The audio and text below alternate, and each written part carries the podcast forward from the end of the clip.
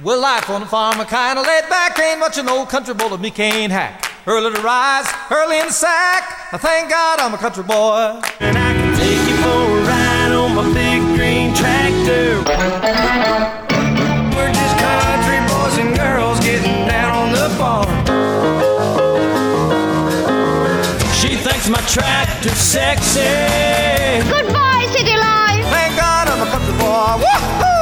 Good morning, 739 here on News Radio 923, informative, local, dependable. And every Monday this whole year, we've been talking to Ryan Jenkins, the owner of Jenkins Farms up in Jay, Florida, about what life is like on the farm. And I hope you've gotten a pretty good picture of that. We're getting into the winter season now, and so we're going to talk more about some of the issues around farming and that sort of stuff. Ryan, welcome back to the Pensacola Morning News, sir. Good morning. How are y'all doing? Oh, great. We had a good Thanksgiving. I hope you did as well. Uh, things are I, won't say slow because I know y'all have busy things you're doing all the time, but uh, it's not as much action these days. What uh, what have you been doing? You got the uh, the wheat and the oats in?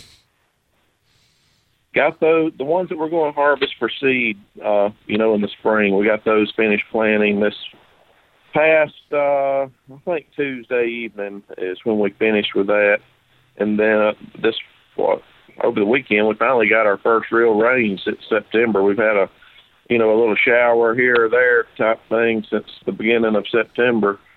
And uh, we got a little over three inches of rain Saturday night at our barn. So that was that was well needed. We were we were proud to see that. Yeah, it's. I mean, you know, it's kind of funny because I was thinking about this that the uh, I played golf on on Sunday, and I'm like, man, this course is a little rough, but there's been no rain, you know, and that's the price. You know, things don't grow as well when you don't have the rain. Um, you're getting ready to do cover crops too, is that right? We are, you know, the getting the seed planted that we were going to harvest is, you know, that was that was time sensitive. Now this isn't as time sensitive, so as soon as it dries back off, we'll continue destroying our cotton stalks, and and with that, we'll be planting our cover crop all in one pass. So that, uh, you know, that's funny. During the summer, when it comes a, a two or three inch rain, you can get in the field the next day, and if not the next day, definitely the second day after a rain event like that. But during this time of the year, you know, a three inch rain will keep you out of the field for for a few days. It's just you know the sun angle is different, the temperatures are different, the length of the day is different, so it's it's a significant difference uh, for a rain event during the summer versus one during the, during the winter time. Huh. Just because the heat doesn't doesn't burn off the moisture as much, and because the direct sunlight's not as available to to temper it out, is that the idea? That's that's it. Hmm. Interesting. yeah, that never thought of it. Makes perfect sense. Uh, one of the things that I had uh, kind of wanted to talk with you about. I came out and rode in the cotton picker with you for a bit, and there was a lot of very interesting things about that to me. They sort of answered questions I think people have when they're driving down the road. So I'm gonna I'm just gonna rattle some of these off to you, and then you can kind of answer them. Somebody's driving down the road and they see those giant. I, I would call them a, a roll, well, a roll of cotton, right? We see the giant rolls of cotton. Some of them are square, some of them are round. Why? The round ones are the newer machine, like what you're riding in, and uh, the rectangle shaped ones are that's the older technology that we use. You know, used to, excuse me, used to people would pick cotton by hand. They'd put it in a sack from their hand into the sack. Then they'd drag the sack to the end of the row, put it in a trailer, and take it to the gin. And then from there, you know, we got the mechanized cotton picker and it would dump in a trailer, and you'd have to get in there and pack the cotton down by, with your feet inside the trailer, and take that to the gin. And then came along the module builder, which those are called modules, the, the uh, large rectangular blocks that people see with tarps on them when they're going down the road. So the picker would dump into a module builder, and that would compress all that cotton into those blocks that you see, and then a module truck, a specialized truck that that the back end of it tilts up and down, and it has a moving floor in it, a conveyor floor in it. They back under those big uh, modules like that and take those to the gin. And then now we've come to where the module builder is actually on the picker itself, and it makes the round rolls, which looks like a giant bale of hay people are used to seeing.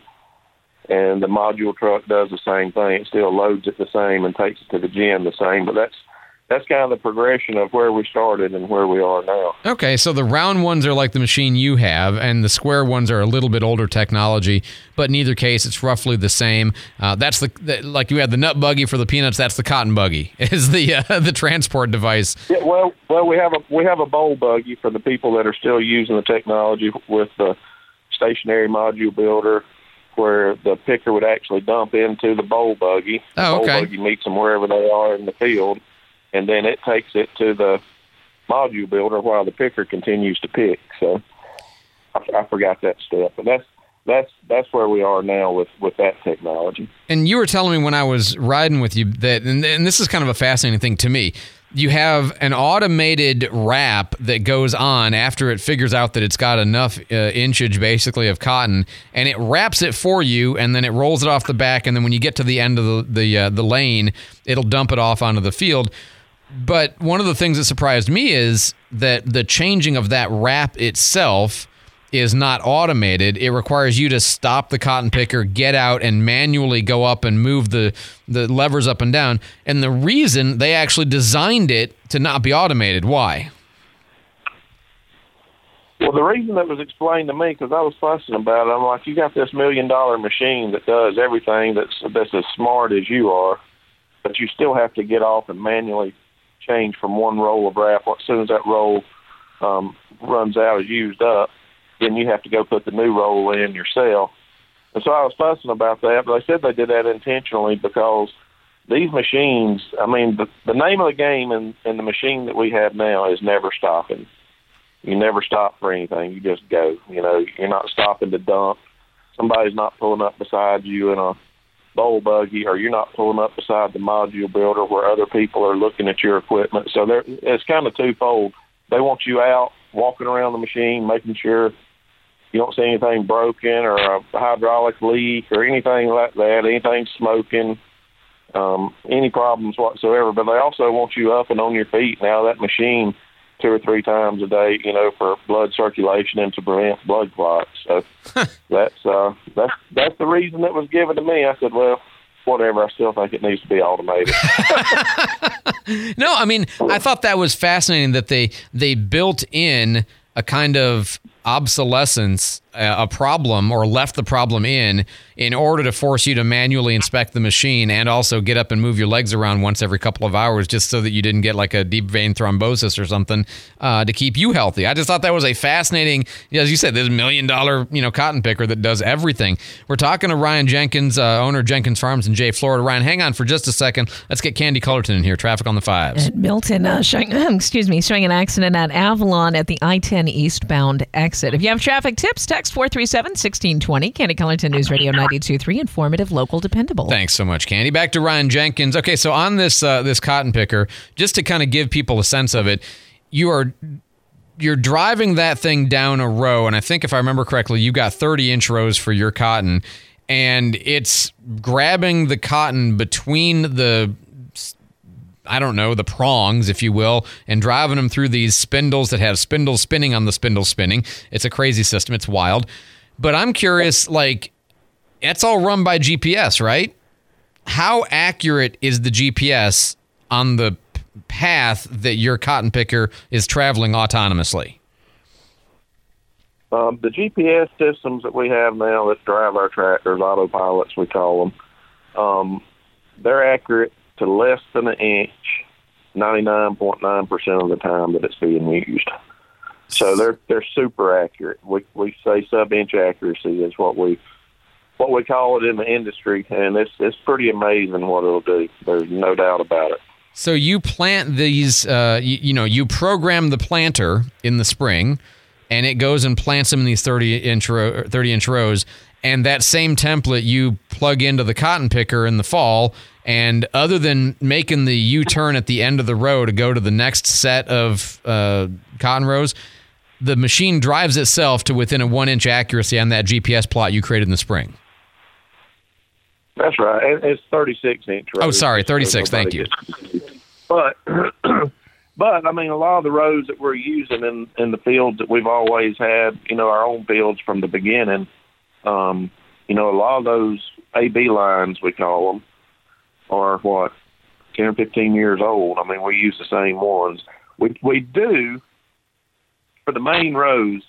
You know, we're on 36 inch rows, so this year we'll be on one AB line, and next year we'll shift over a foot and a half and get in the middle. So we're not running right back down the same row from last year. And I assume that's to make If sure that that you're getting an even even use of the nutrients in the soil and the maximization of those. Is that right?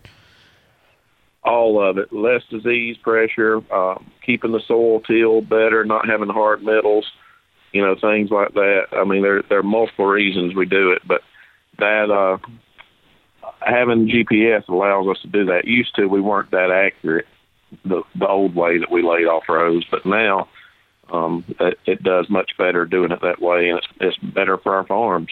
And one one last thing, because well, I guess we don't have time for. I'll ask you next week because there's still there's all kinds of things about this that are fascinating to me. Uh, but we always like to end on a farm fact of some kind. What's your farm fact this week, Ryan? Well, we've we've been talking a lot about cotton, and and so we're, this is a test. How much does a bale of cotton weigh? Oh, Once it's been ginned, for forty five hundred pounds, five hundred pounds. five hundred Four, pounds. four eighty technically, but most bales are around five hundred pounds. Oh wait, but the rolls, Oh. the big the big rolls are more like more, right? that's right. Okay. They still have the seed and trash and all that in them. So, Dang, I thought I was failing the test, man. All four- right, go on. But a, but a cotton bale, That's 400, all right. 400 pounds. All right, go ahead. I did that one time myself. um, one bale of cotton produces enough cottonseed oil to cook almost six thousand snack-sized bags of potato chips. Okay. All right. There so, you go. So Let's a do it pou- a bucket, so a pound of cotton does about 15 bags of chips. Quick math. Ba- and that's based on the seeds that are extracted by the cotton gin, right? Yes, you do your quick math. I'm not sure about that, but I know one bale is six thousand pounds. All right. No, it's I always find it fascinating all the other uses that you find for all of these things. It's amazing. Ryan Jenkins, he is our farmer up in Jay, Florida, the owner of Jenkins Farms. Ryan, as always, a pleasure. We'll talk to you again next Monday, sir. Thank you for what you do. Thank you. Have a great week.